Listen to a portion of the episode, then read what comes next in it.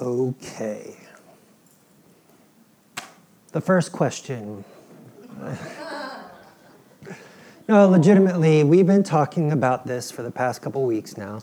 How can I experience an ongoing, life giving, life altering relational journey with God? I want you to take a moment. This is a how can I? I'm curious how it's been happening in your life, and I want you to share that with one another. I know that uh, you all are basically sitting with people that you love and care about and all that kind of thing, but I'd be curious how much to know during the week you're actually talking about this. So talk about it now. What is a way that you've seen an ongoing, life giving, life altering relational journey with God? That may mean that you've been struggling to see that. That may mean there's a specific instance. I just want you to remind one another how you're seeing this in your life, or maybe you aren't. You've got questions. So go ahead and take a minute, talk about it, and then we'll come back together.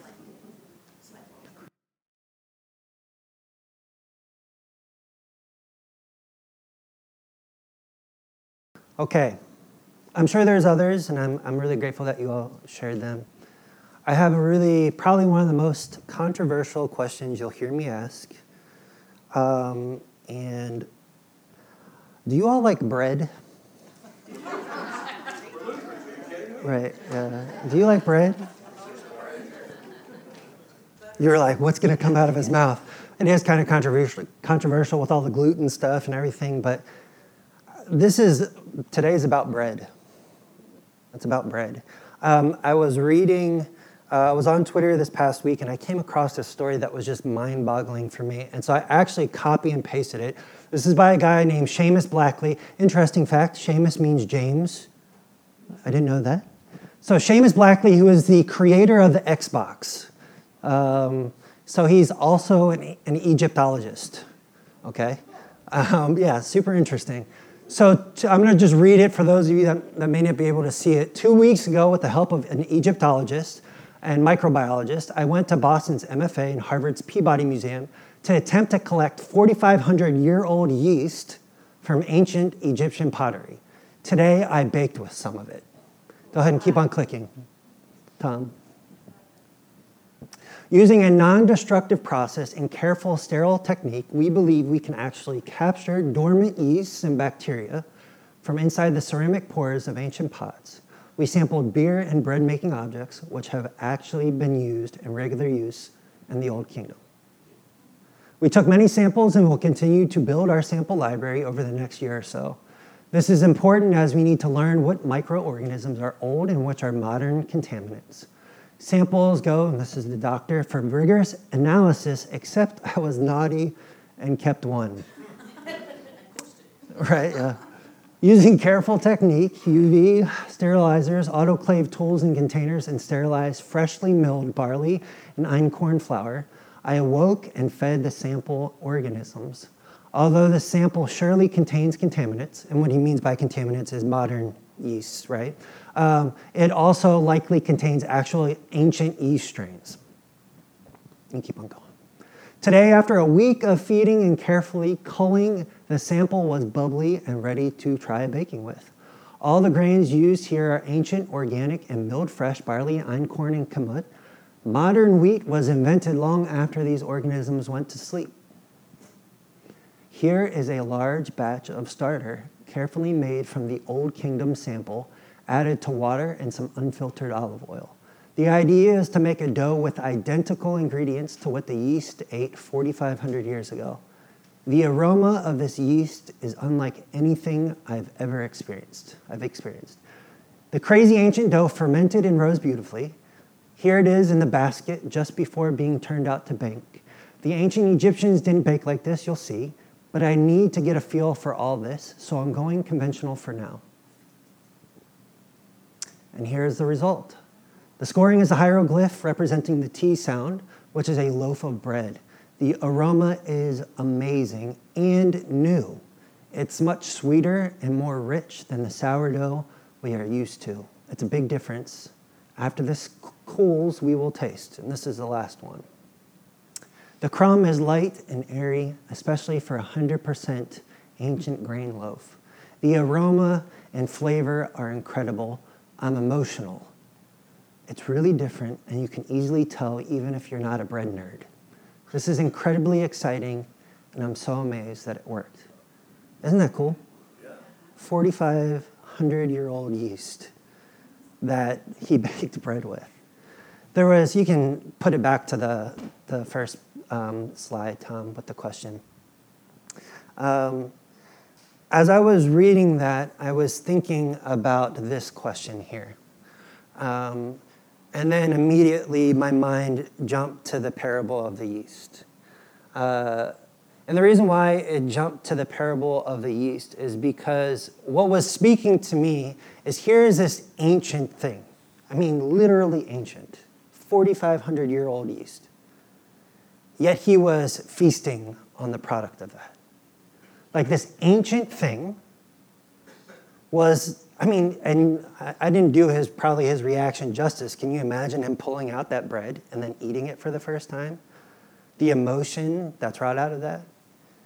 And here we hold these ancient records of life giving, life sustaining things.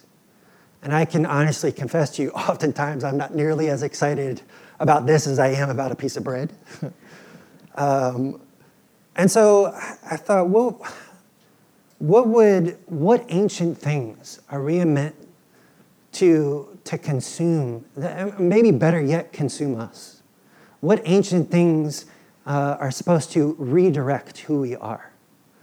And I feel like it falls right in line with this question of what does it mean to have this ongoing, life giving, life altering relational journey with God? And so I had uh, last week read Colossians. I'll just read it again, although Marlene did a perfect job with it, just to kind of set our minds on this and to set the scene, I think, for the simile that Jesus uses uh, in his parable of the yeast. Uh, so I'll read it again. This is chapter Colossians chapter 3, verses 1 through 3. So if you have been raised with Christ, seek the things that are above, where Christ is, seated at the right hand of God. Set your minds on things that are above, not on things that are on earth, for you have died, and your life is hidden with Christ in God. It says, So you have been raised with Christ, which means that you have entered in, when Jesus dies on the cross, you have entered into his death and then raised to life by his work. We see that in the resurrection. That's why the resurrection story is so powerful. And as we sit in our liturgical cal- uh, calendar of ordinary time, I think I need constant reminders of this raising to life. What is, what is, what have I died to, and what has been raised to life in my life? What ancient things should I be holding on to? How, that, how should that transform me? So I, I, I loved now, I'm not an, uh, uh, while I may be a kind of a bread nerd, or I love Egypt too, so I'm a nerd in that way. Um, I'm not an English nerd, so I had to look this up. You know the difference between a metaphor and a simile? For the longest time, I thought a parable was a metaphor. It's a simile because it uses like or as. So, you know, these are similes that Jesus is using to describe what the kingdom is like. So he tells them another parable. And I will say this the beauty of a parable is it's not meant in a literal sense. Like it's meant, I think, to activate things in us. So I'm going to point out some stuff, but just like Jesus, my hope is that maybe the pictures of the bread will speak something to you, but maybe there's something that, that he's going to, he said in this text that I'm just going to point out a few things, may unlock a little bit of this ancient way of life, okay?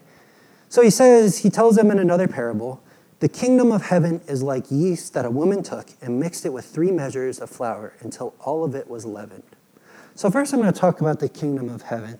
Um, many of you have heard this throughout Scripture, right? The kingdom of heaven, the kingdom of God. What is that? What is that really? I mean, when Jesus is saying the kingdom of heaven is like, what is he actually saying? So, let's take it back through history. Um, there's a lot of great resources on YouTube that you could watch. Uh, I would recommend anything by N.T. Wright that talks about the kingdom of heaven because he does it. I mean, he does in four minute videos what takes me 30 minutes to do, right? That, he's that good. But one of the things that I gleaned from him, um, and I want to give him credit for this because this is I mean, he does a phenomenal job. As he points out throughout the Old Testament, so like in Isaiah, for example, these prophetic books, Daniel, he ties it all together. He ties together the way that the kingdom of God, what would Israel expect from the kingdom of God? So when it says the kingdom of heaven, what, what is being anticipated? And realistically, um, when, when we hear about Jesus, so we talk about the gospel, right? I've heard that expression before, the gospel, which is the good news. But what news is good news? I mean, the, the, the Greek word literally means news and it means good. And so it's for Israel, the Israelites, these Jewish people. They're waiting for good news, and this good news is something that was prophesied about. So, ancient things, and in Isaiah and Daniel and all these prophetic books that there is a Messiah, there's a Savior, there's this King that's going to reign, and he's going to reorient power. So their modern experience at that time, which is ancient for us, but their modern experience of power was subjugation. Like, you are under my foot. Rome is saying, I own you, you're mine. And so, this good news that Jesus is supposed to be preaching is, is that this power orientation is going to flip. No longer is Rome going to be king, no longer are, are the powers and principalities at work in our midst. Are they going to reign? This coming Messiah, this Savior, is going to change it all. That's what they're expecting. And it's understandable because in Isaiah, again, Daniel, that's what's it's easily to, easy to interpret it. Why I find this parable super interesting is any time, for the most part, in the Old Testament, that yeast is used, it's a negative thing, not a positive thing. And I think there's something that Jesus is pointing out because imagine, like last week, or I think it was last week, two weeks ago, last week, when we were talking about the word conspire, right? Immediately our minds go to a negative thing. And so, for somebody that's hearing about leaven and yeast they're entire, I mean, they're very familiar with this text. They're very familiar with the ancient thing. So when they're hearing yeast and leaven, immediately what does their mind go to? Something positive or something negative? Negative. Because it's always related to the sin of Israel. Almost, I say always, almost always. Yeast was almost always related to the sin of Israel. Like this little thing multiplies and it becomes negative. So here's Jesus, and he's like, But the kingdom of heaven is like this yeast. so, what is this good news that he's trying to point out? What, because he's immediately setting them like in an uncomfortable situation. He's immediately putting them at odds with what they, what they know, which is very typical of the way of Jesus. You're going about your life in one way, and then all of a sudden he's like, uh, let me tell you a parable that's going to completely change your mind. let, me, let me show you something that's going to completely mess with you. And so it's disorienting and it's disrupting. And Jesus is doing that. So immediately, when you feel disoriented, what do you do? That's a question for you. When you feel disoriented, what is your natural reaction? Stop. Okay. Sit up. Stabilize. Has anybody ever had vertigo before? The worst feeling ever. No matter what you can do, you're like, you just want to be reoriented back to the way it was. The interesting thing about Jesus is he never seems to reorient people back to the way it was. He always reorients them forward into newness of life. So you have these people that would have been disoriented because this is just one of the many parables that he's telling. Imagine his disciples, people that have been walking with him, living life alongside of him. He's disorienting them at every step, and they're basically in a constant spiritual sense of vertigo. I mean, can you imagine everything that you thought to be true? I mean, when I, when I read uh, this Twitter feed from Seamus Blackley, I was like, that can't be true. But he's eating it, so certainly it's true. So he's reorienting them. And, and, and so the other thing is, uh, I wrote down here when I'm disoriented, I have a lot of questions. When the kingdom of God is like, well, what does that mean, Jesus? What, what does it mean? What is this like? What is, what is this? What does that look like in my life? How does it orient me? This? We say the, uh, the Lord's Prayer, right? And we'll say it today Our Father who art in heaven, hallowed be thy name. Thy kingdom come, thy will be done. Where? On earth as it is where? Colossians. That's Colossians. That's Colossians. On earth as it is in heaven. So Jesus is saying, let me show you what this kingdom of heaven looks like here on earth. And it's something really, really tiny. It's like yeast. Now, something interesting, again, about yeast, and there's a lot of debate about this. You can, uh, you don't even have to click through, Tom, but I had, you saw the picture up there. It's the sin in the kingdom. And there's a lot of discussion and debate um, amongst scholars is Jesus talking about sin or is he talking about the kingdom? Well, I don't know. Sometimes I, I take things literally and it says uh, the kingdom of heaven. So I think Jesus is talking about what he's, he's saying yeast is like the kingdom. But I don't want to lose sight of that yeast historically in the Old Testament and then also in the New Testament is often referred to, leaven is often referred to as sin. So I don't want to say it's an either or. I want to say it's probably a little bit of both. A little bit of both. Now, what do I mean by that? I want you to be really honest with yourself and with God. I'm not going to make you talk to one another and have all this crazy confession, but I want you to be honest about your life right now. And we're using the simile of yeast. What kind of yeast has been folded into your life? And what do I mean by that? Well, is it kingdom yeast? That draws you into this ancient way of living in Christ? Or is it yeast? When I say with sin, everybody's like, ooh, sin, you know, condemnation. I'm talking about that actually makes you run away from the kingdom of God. These things that distract you and disrupt you in a different way. Because both are disruptive. Be honest with yourself for a moment and say, has there ever been a moment where sin has not been disruptive in your life? Where you running away from God has been a good thing, eventually it always catches up with us. That's a constant. Sin always will catch up with us. Why? Because Jesus is ever present. He's right there saying, Don't run from me because I love you. There's nothing better for you. So be honest with yourself for a second and say, what sort of yeast is folded up and folded in in your life? Now, so this is the cool thing about yeast. Are there any bread nerds in here that have ever made bread before? All right. You're not a nerd, okay? I remember growing up um, and making bread with my mom. And I needed to remind myself what does yeast actually do? Because it's a single, single molecule. It's, that's, huh? Yeah, thank you, organism. Thank you. Right, it's a, it's a, it's a, it's a single thing. We'll go with that, organism. That's it.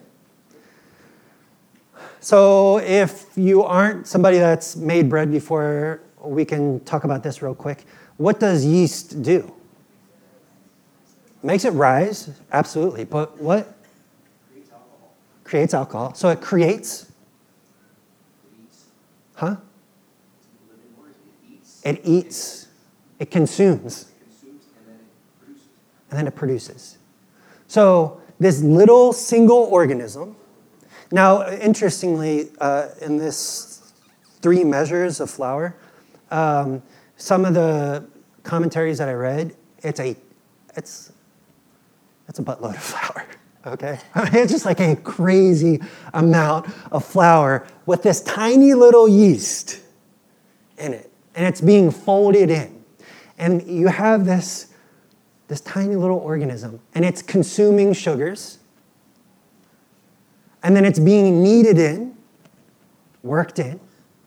So it's consuming more, and as it consumes, and then it sits, and then it creates this alcohol. And, and it creates another thing that you didn't say, Brett, which was it strengthens the gluten. So as you knead it in, and as it consumes the sugars, and as it releases things, it starts, starts to strengthen it. And the more that you pull it, the more it strengthens. And then you let it rest. So, just as a survey for a moment, as we consider sin and as we consider the kingdom of God, Jesus is saying this is like the kingdom. And here's this, this woman who puts in a little bit of yeast and a crazy amount of flour and folds it in, kneads it. And as a result of that, the sugars are being consumed, it's being strengthened and transformed, and it permeates the flour. Now, I put in your uh, bulletins, may I? Yes. I put in, just as a reminder for a definition, this is just a generic dictionary.com quick look of what permeate is. It's to pass into or through every part of, to penetrate through the pores, to saturate. Pass into or through every part of, to penetrate through the pores and saturate. Huh? Consume. To consume, permeate, saturate.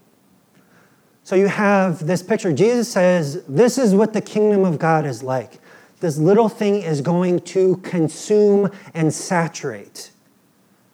And it will give, what is, what is bread for? To eat, to nourish, to be consumed. So not only does it consume, it is to be consumed. It's pretty cool, huh?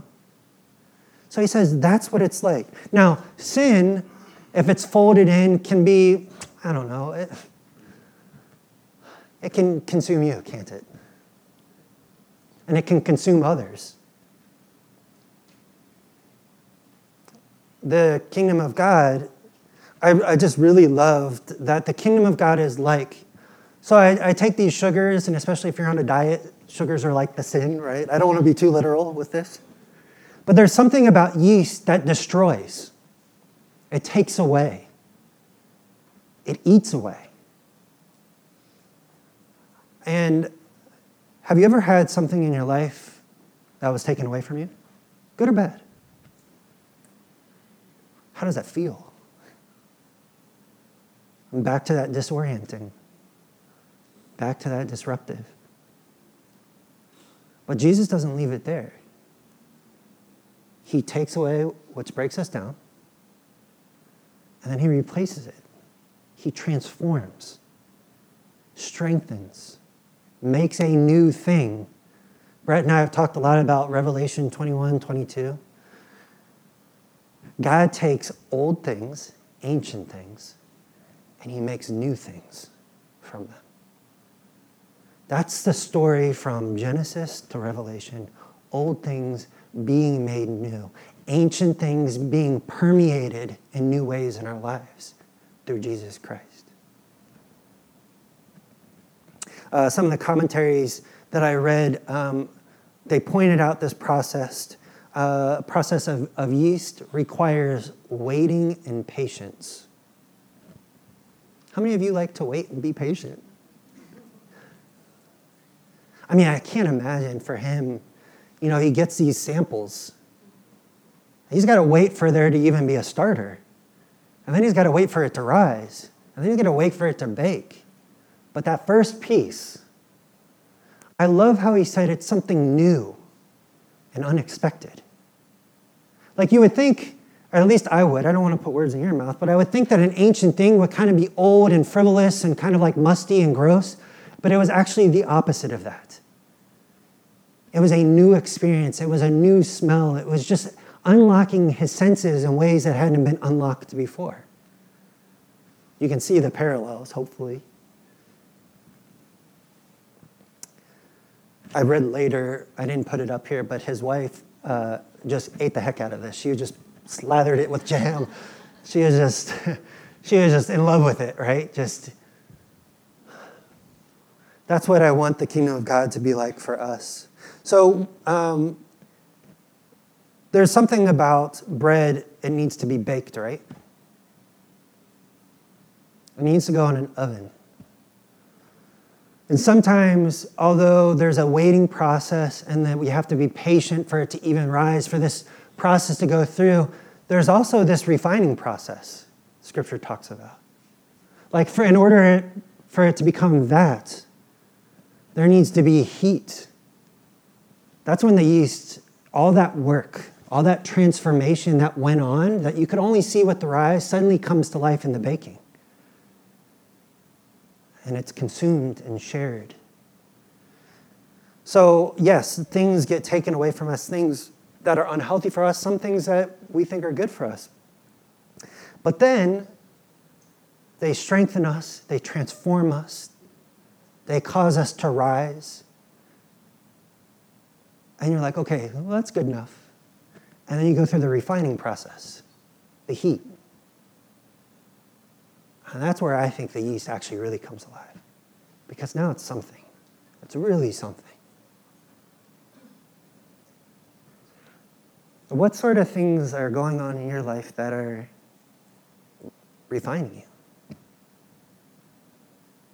What sort of things in your life are helping it actually take shape beyond just the rise?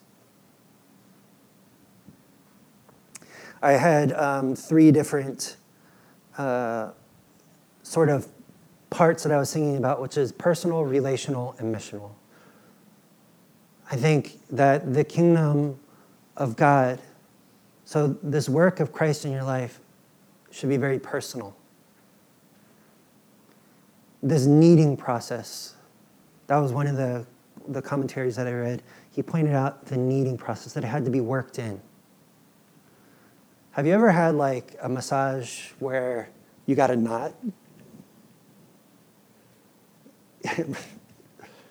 Is that ever fun when they work that knot out? I haven't, right? Yeah. It's painful. It's painful. But it's working out some stuff in our life in a very personal way. Just the sense of touch. And so, this yeast, this kingdom of God, this little thing is being worked in and kneaded. Now, let's be clear about this. When you come into a relationship with Christ, the promise is that you have the very Spirit of God in you. So, you're already saturated with the presence of God. But there's something about this letting it really like living into the saturation, really living in to this process. That's why I like the refining, because the refining process shows you who you are. The refining process shows you the transformation. So, in a personal way, the yeast needs to be folded in in our lives to show us that we're saturated. Um, in relational ways, in relationships, what are the relationships that need this sort of kingdom to come alive? And then in a missional way, we said, your kingdom come on earth as it is in heaven. How many people in our lives need this sort of saturated, permeated love? This transformation, this strengthening, this refining. Um, the thing that I keep on coming back to is that it requires patience.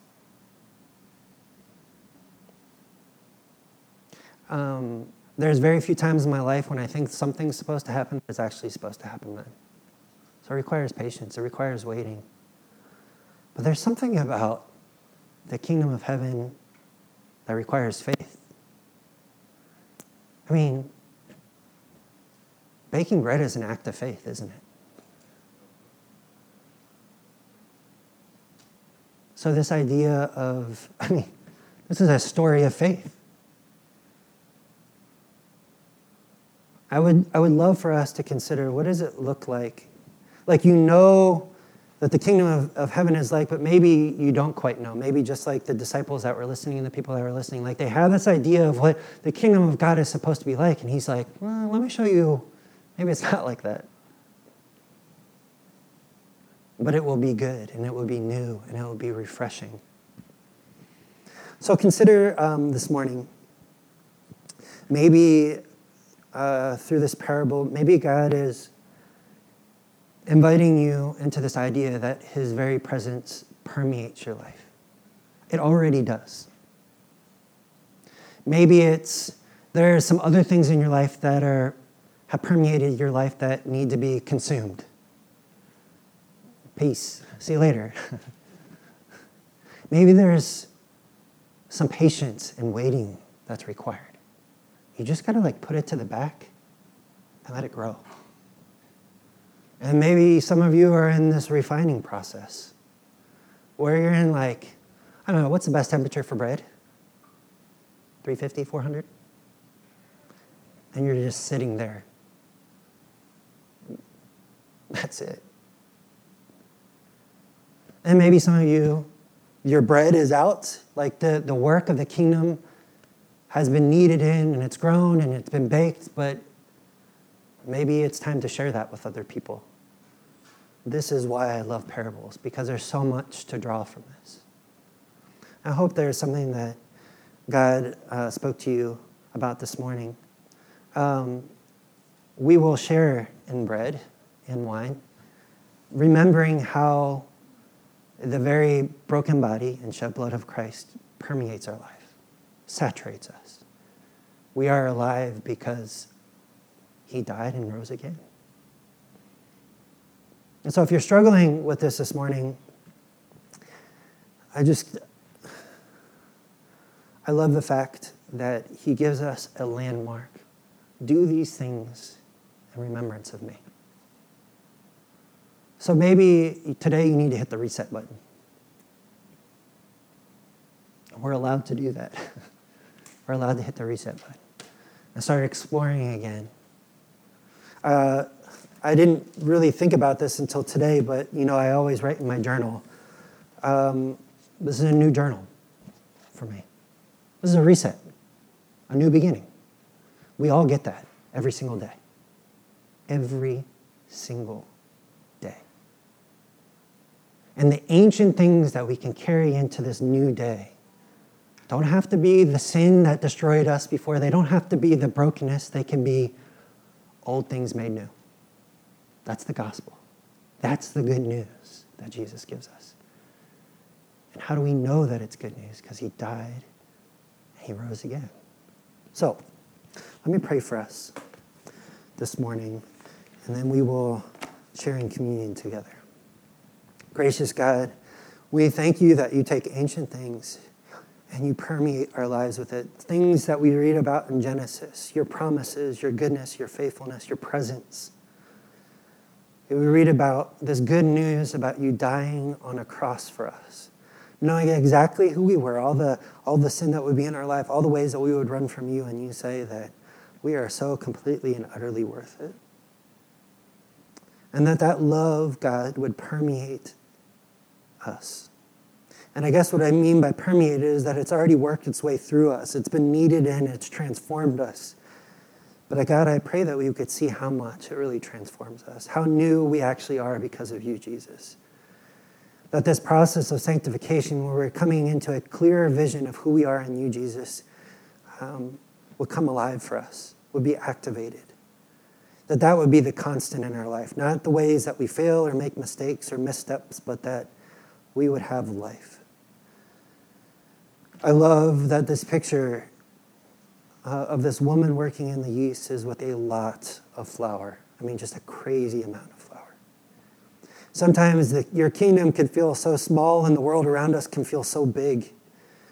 Uh, but this big world around us that's broken doesn't have the last word, and that you're constantly restoring and reconciling. So I pray that for us personally, I pray that for us relationally, and I pray that as we go and scatter, that we too would be like yeast as we join with you in the renewal of all things. God, I recognize that part of this new beginning that we get each day in you, Jesus, um, is that there is a beauty in confession. There is, confession is just recognition and, and how we run. So, God, as we go before your table and we remember your broken body and your shed blood through the bread and the wine, I pray that if there's things in our heart that have consumed us for too long. I pray that we could confess those to you now. So just leave some space uh, for all of us. If there are some things that you need to just spend some time in recognition, go ahead and do that now.